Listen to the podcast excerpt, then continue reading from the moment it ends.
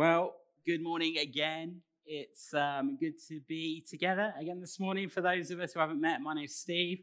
I'm one of the pastors here. Um, for the last four or five weeks now, we have been journeying through uh, the New Testament book of Matthew, looking at uh, a section of Matthew called the Sermon on the Mount, uh, probably considered some of Jesus' most significant uh, teaching. And in many ways, it kind of defines Jesus' manifesto uh, that he's describing uh, a new kind of life within the realms of his kingdom.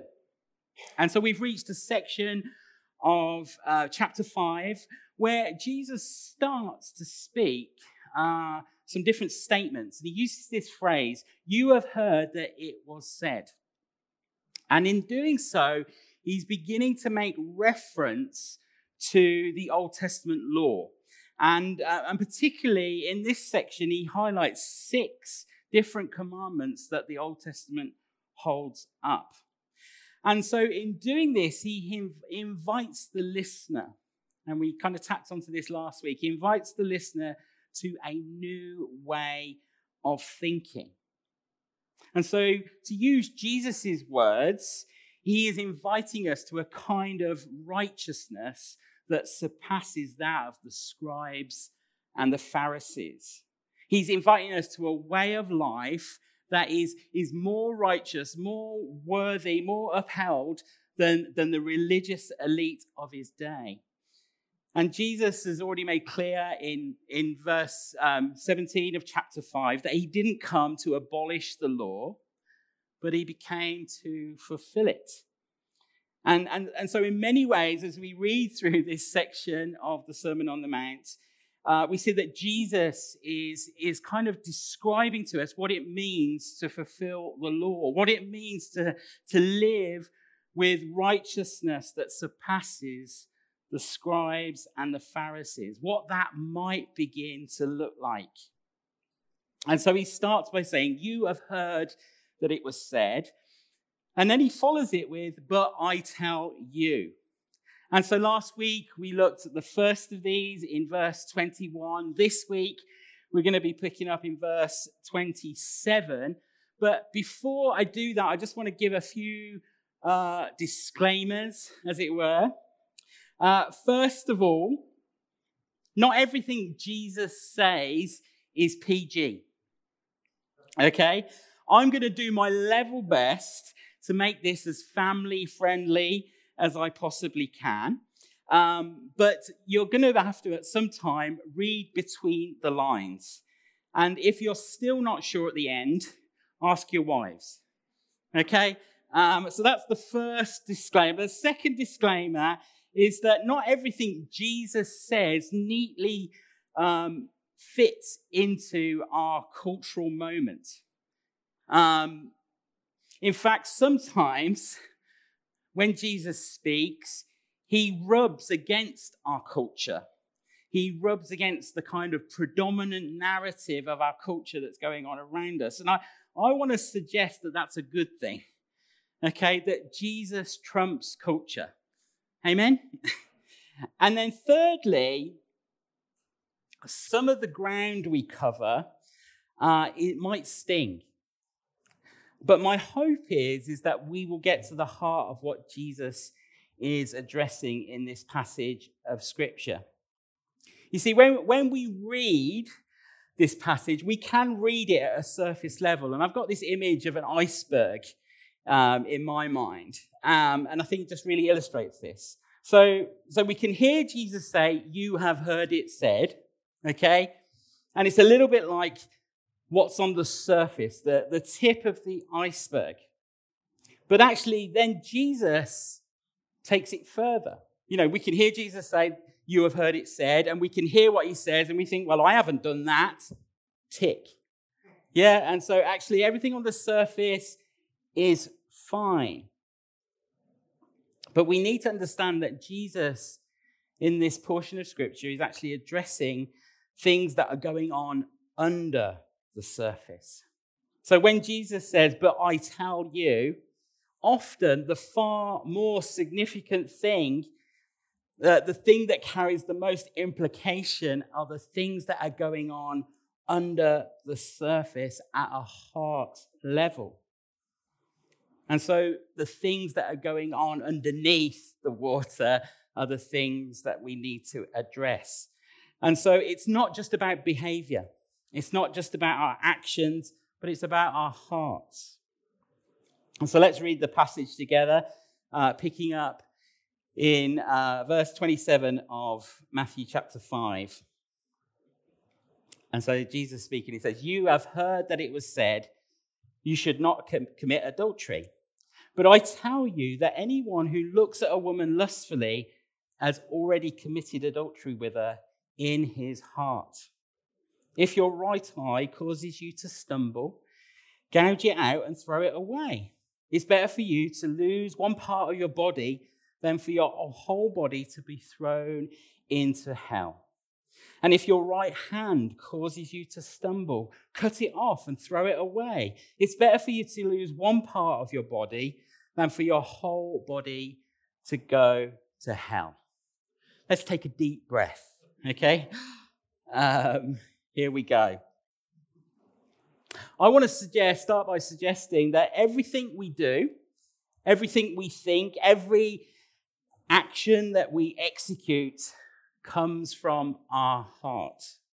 Proverbs 4:23 says, "Above all else, guard your heart, for everything you do flows from it." Other translations say it's the wellspring of life. There's no such thing, is there, as oops, that was completely unlike me. And the truth is that's that life is not actually like that. That's that's not actually true because, um, you know, when we say those kinds of things, when we say, oh, I didn't mean to do that, or that wasn't my intention, or that goes against my character, actually, it's exactly who you are. Why? Because you did it.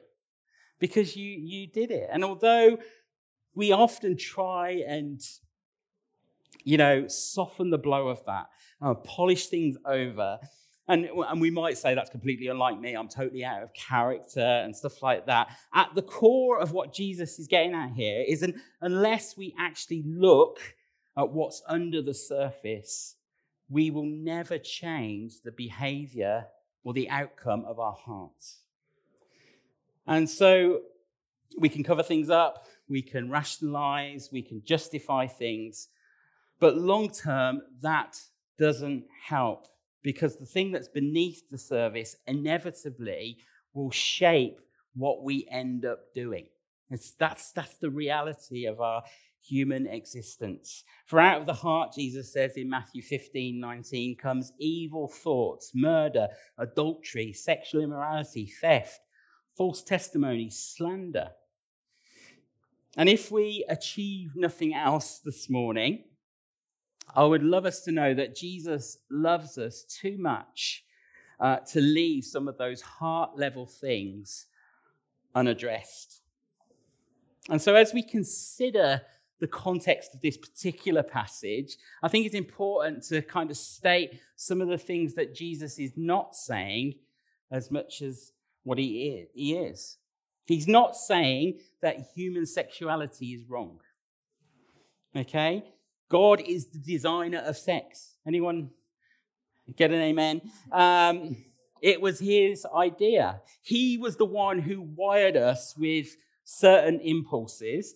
And Jesus, in this context, um, is not saying sexuality is wrong. Secondly, Jesus is not saying that an acknowledgement of beauty is wrong there are some very attractive people in this world. And we are all created in God's image.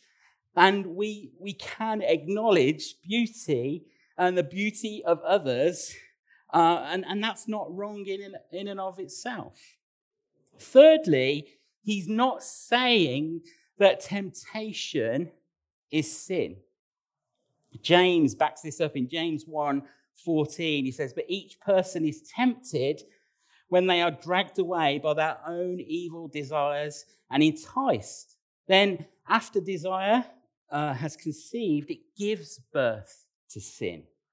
So, temptation can lead to sin. And we know that Jesus was tempted in every way, but he was without sin.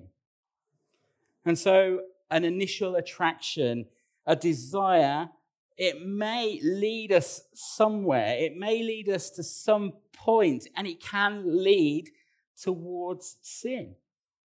Martin Luther famously said, he said, you can keep birds from, you can't, cannot keep birds from flying over your head, but you can keep them from building a nest in your hair. Temptation can come, but we can choose not to act upon it. And so, what is Jesus saying in this moment? Well, he starts, he says, anyone who looks at a woman lustfully has already committed adultery with her in his heart. And we see here there are three key words that Jesus is using. The first word he uses is look. Uh, you know, there are different words in the Greek for, the, for this, but um, the word that Jesus uses here in the Greek means to look and hold on. Look, holding on. Or a gaze uh, that's longer than it should have been. Okay? Some of you can relate to that. Um, the other word in the Greek is the word pros. It's not translated in the NIV. Um, and I know I still stand by the fact that the NIV is the real Bible. Um, but in the NIV, this is not there. But in other translations, it says, it says about looking with intent, this word pros. And that means to look with an intention to, an intention to do something or to act in a certain way. And then the third word that Jesus uses is this word lustfully, which is a bit of a churchy word, isn't it? It's not a word that we necessarily, necessarily use on a day to day basis. You know, it's a, it's a bit of one of those churchy words. Um, but it's actually a compound word. It's, it's made up of two words in the original Greek. Uh, the first half is to hold on to, to imagine, to focus on. And the second part of this compound word is with passionate desire. So Jesus is saying some significant things here. He's saying lust is a need to possess, it's an intention to dominate, which then inflames us towards desire. And so to lust after a person is to take away their personhood and reduce them to an object that we consume, where that person becomes a thing rather than a human being. Now, just to get the elephant out of the room, in this passage, Jesus is talking to men. Okay, I don't know why, but he's talking to men. But we need to be clear that this is not a male issue, this is a human issue. Now, one thing that, one other thing that Jesus is not saying, he's not saying that lust and adultery are equal. But what he is saying is that they both come from the same place. They come from an unhealthy heart. And an unhealthy heart, in the context of this passage, says it turns love into lust and it turns human beings into objects for personal gratification. And that's the pattern, isn't it? Desire becomes distorted, and instead of loving somebody, we lust after them. And instead of seeing someone as an image bearer of God, we objectify them uh, and use them for our own gratification. Why is that the case? Well, one reason could be that underneath everything, we're all longing for intimacy. We're all longing for connection to someone or something. As G.K. Chesterton famously said, every man who knocks on the door of a brothel is searching for God. And at the same time, the truth is, we live in a culture that is that, that couldn't be even further away from Jesus in this context. You know, our culture speaks the complete opposite language. Vanity Fair ran an article uh, called Tinder and the Dawn of the Dating Apocalypse. If you're not familiar with Tinder, it's a dating app for smartphones. And the subtitle of the article said, As romance gets swipes from the screen, some 20 somethings aren't liking what they see. And this article, they interviewed a number of young adults who are using these kind of apps. And here's what some of them said. With these dating apps, you're always sort of prowling. You could talk to two or three girls in a bar and pick the best one, or you can swipe a couple of a hundred people a day. The sample size is so much larger. It's setting up two or three Tinder dates a week, and chances are sleeping with all of them. So you could rack up a 100 girls you slept with in a year. He goes on to say a lack of intimate knowledge of a potential sex partner never presents an obstacle to physical intimacy. Another guy says, I sort of play that I could be a boyfriend kind of guy in order to win women over. But then they start wanting me to care for them. I just don't. The article goes on to say a study suggests that over 50 million people are on Tinder alone, using their phones as a sort of all day, every day handout singles club, where they might find a sex partner as easy as they find a cheap flight to Florida. One person said it's like ordering food, but you're ordering a person. The article goes on to say that there's this deep lament in the soul of many who use these apps, a dawning realization that it does not satisfy. You see, when we equate um, love with lust, we lose sight of what love really is. In 1 Corinthians 13, we read, don't we, famously, this wonderful description of what love is. And maybe as we read this now, we can see the difference between how our the scriptures define love and how our culture defines love. So 1 Corinthians 13 it says love is patient. And so in contrast it's it's not immediate. Love is kind, it does not envy, it does not boast. It is not proud, it does not dishonor others, it's not self seeking. A complete contrast, isn't it, to everything that we've just read? It's not easily angered. It keeps no record of wrongs. Love does not delight in evil, but rejoices with truth. It always protects, always trusts, always hopes, always perseveres. The thing that's at the core of the human problem that I think Jesus is addressing is that we use what God intended us to love, and we love what God designed to be used. Let that sink in for a moment. We use what God intends us to love, and we love what God designed to be used. How many of us love our phones? or our cars.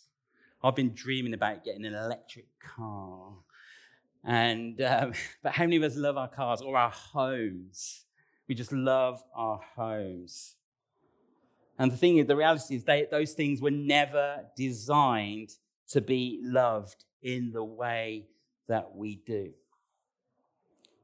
And what I think Jesus is so provocatively saying and what is so countercultural about Jesus in this moment is saying it's impossible to live in his kingdom and objectify humanity. It's impossible to be part of his kingdom reality and objectify the crown of his creation. It's impossible to seek first his kingdom, to pursue his kingdom with all that we've got, and make other people an object in our minds. And Jesus is saying, if you're going to seek my kingdom, you're going to have to swim against the tide. You're going to have to address what's going on under the surface. And so, what do we do about this? What do we do about this reality that Jesus is calling us to? Well, what does he say? Verse 29 If your right eye causes you to stumble, gouge it out and throw it away. It's better for you to lose one part of your body than for your whole body to be thrown into hell. And if your right hand causes you to stumble, cut it off and throw it away. It's better that you lose one part of your body than your whole body go into hell. Now, I'm guessing most of us, if not all of us, have both eyes and both hands. Yeah, let me just check. Okay. And um, I just want to affirm that that's a good thing. Okay?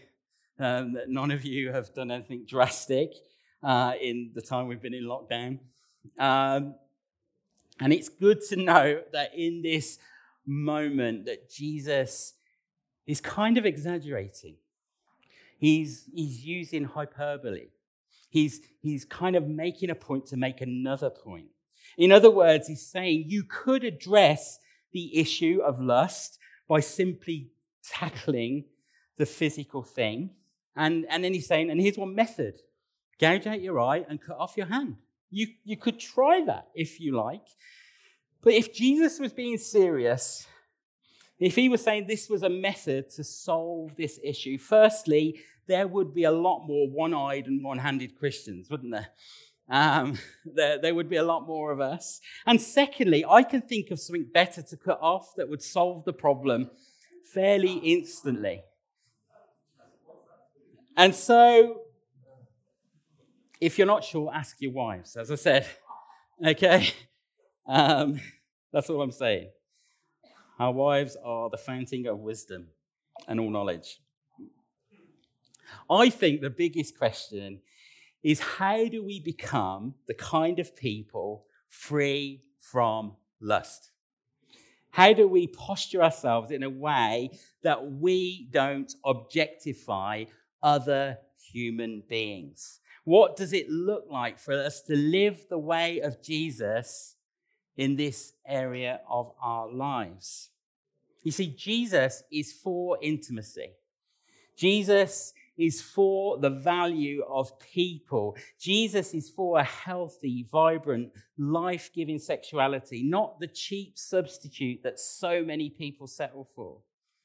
If we read this and go, I need to avoid adultery, that's not what Jesus' goal is.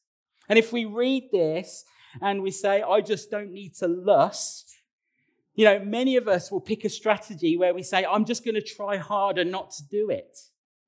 Now, let me ask you if that's your strategy, how's that going? I'm guessing not very well. So, what do we do if don't do it doesn't seem to work? Well, I think the strategy is to do what Dallas Willard calls a renovation of the heart to shape and form our hearts so that what flows out of it is the life that we long for. And so I just want to give us three ways that we might pursue a renovation of the heart. And the first thing is, I think we need to admit in some way that all of us are sexually broken. This isn't unique to some people. It's a human reality in a broken world. Now, it may exhibit itself in different ways, but we all carry wounds in this area of our lives. And we can't be carried along with desire without discerning what is healthy and what is not. And so we have, we have to become aware that there's probably things in our past and there's probably things in our present that represent a level of brokenness in this area of our lives. And we need to bring these things to Jesus. We need to bring our brokenness to Him, as dark as it might seem, and as painful as it might seem. Our healing in this area of our lives comes from being honest with who we are and honest before Him. Secondly, we need to do what 1 Corinthians 6 18 says, and it tells us to flee from sexual immorality. You know, the early church was a messy bunch of people, wasn't it? Um, broken people, people coming from all kinds of cultic behavior, uh, prostitution, strange religious practices that were quite deviant in nature. And Paul's advice to them is this flee from sexual immorality, all other sins a person commits on the outside of his body. But whoever sins sexually sins against their own body. Do, do you not know your bodies are a temple of the Holy Spirit who is in you, whom you have received from God? You are not your own. Uh, you were bought at a price. Therefore, honor God with your bodies. You know, willpower alone is not going to help some of the outcomes of this. And, and, there will always be things that lead us down a pathway where we fall or we fail. All of us have different rabbit holes um, that reap destruction in our souls. And it might be that some of us need to get some accountability in place. And maybe some of us need some software on our computers that help us build accountability with others. Some of us, it might mean you probably shouldn't have a smartphone and that a dumb phone would be the best idea you've ever had. One helpful resource uh, that I know many people have found helpful in the past is an organization called Triple X Church. Be careful how you search that in Google, but Triple X Church. And they've made some internet accountability software for individuals and for families. And let's not be naive. This is not an adult issue alone, is it? Statistically, 90% of boys, 60% of girls would have been exposed to internet pornography before they were 18. Remember what Luther said? You cannot keep birds from flying over your head, but you can stop them nesting in your hair. Thirdly, and this is my last point, cultivate healthy intimacy. If you're married, the Bible says you should be intimate with one another and that you shouldn't deprive one another of that intimacy except for mutual consent. And then it gives a reason why you shouldn't keep depriving each other. It says, so that Satan will not tempt you because you lack self control. That's good news.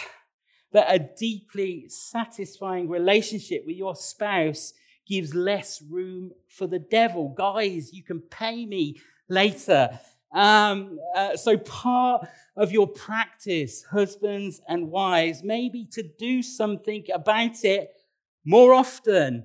Um, um, if you're single, uh, it's, it, it, there may be times where you feel most tempted, and they, they may come when you're struggling with loneliness the, the desire to perhaps wanting to be married or wanting to have someone to share with, uh, to single people in the room, to those online, I say the same thing applies. Cultivate healthy intimacy, friendships, relationships.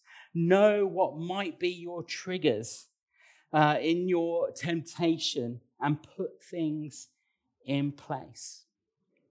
And so, as the band come back, where do we where do we go from here? You know, as followers of Jesus, we all have struggles to face. And in the midst of our struggles, we need to know that we are people who are deeply loved by God. I was so encouraged when that came out at the end of worship. That, that if nothing else we received this morning is that we need to know we are deeply loved by God. You know why? Because the ploy of the enemy, after looking at a subject like this, is to heap guilt and shame upon us. And so maybe the, the best initial response in this moment is to again just to allow the love of God to be poured out into our hearts. To remember, first and foremost, we are loved by Him. So if you're in the room, why don't we stand? If you're at home, I just encourage you to posture yourself in, a, in an attitude of receiving what the Lord has for you this morning. And so, Holy Spirit, we just say, Come. Come, Holy Spirit. We invite your presence. We say, Come. Come.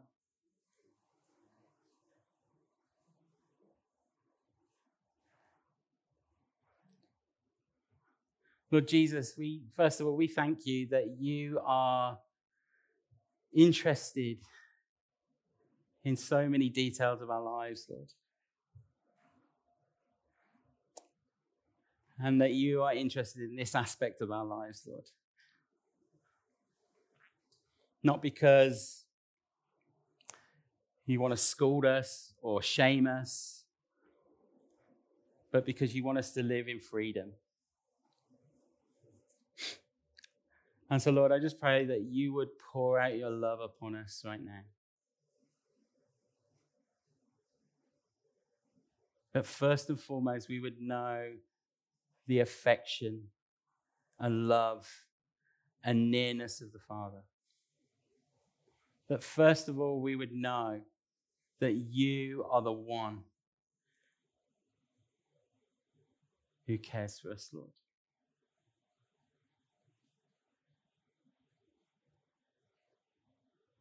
And so, Lord, as we just worship one last song, I just pray that each one of us would just be filled with the, uh, the fullness of your love right now. That we'd know the favor of the Lord. And that, Lord, that would, that would motivate us, that would trigger us to, to respond how you would have us respond to a message like this. So have your way amongst us, Lord, we pray. Amen.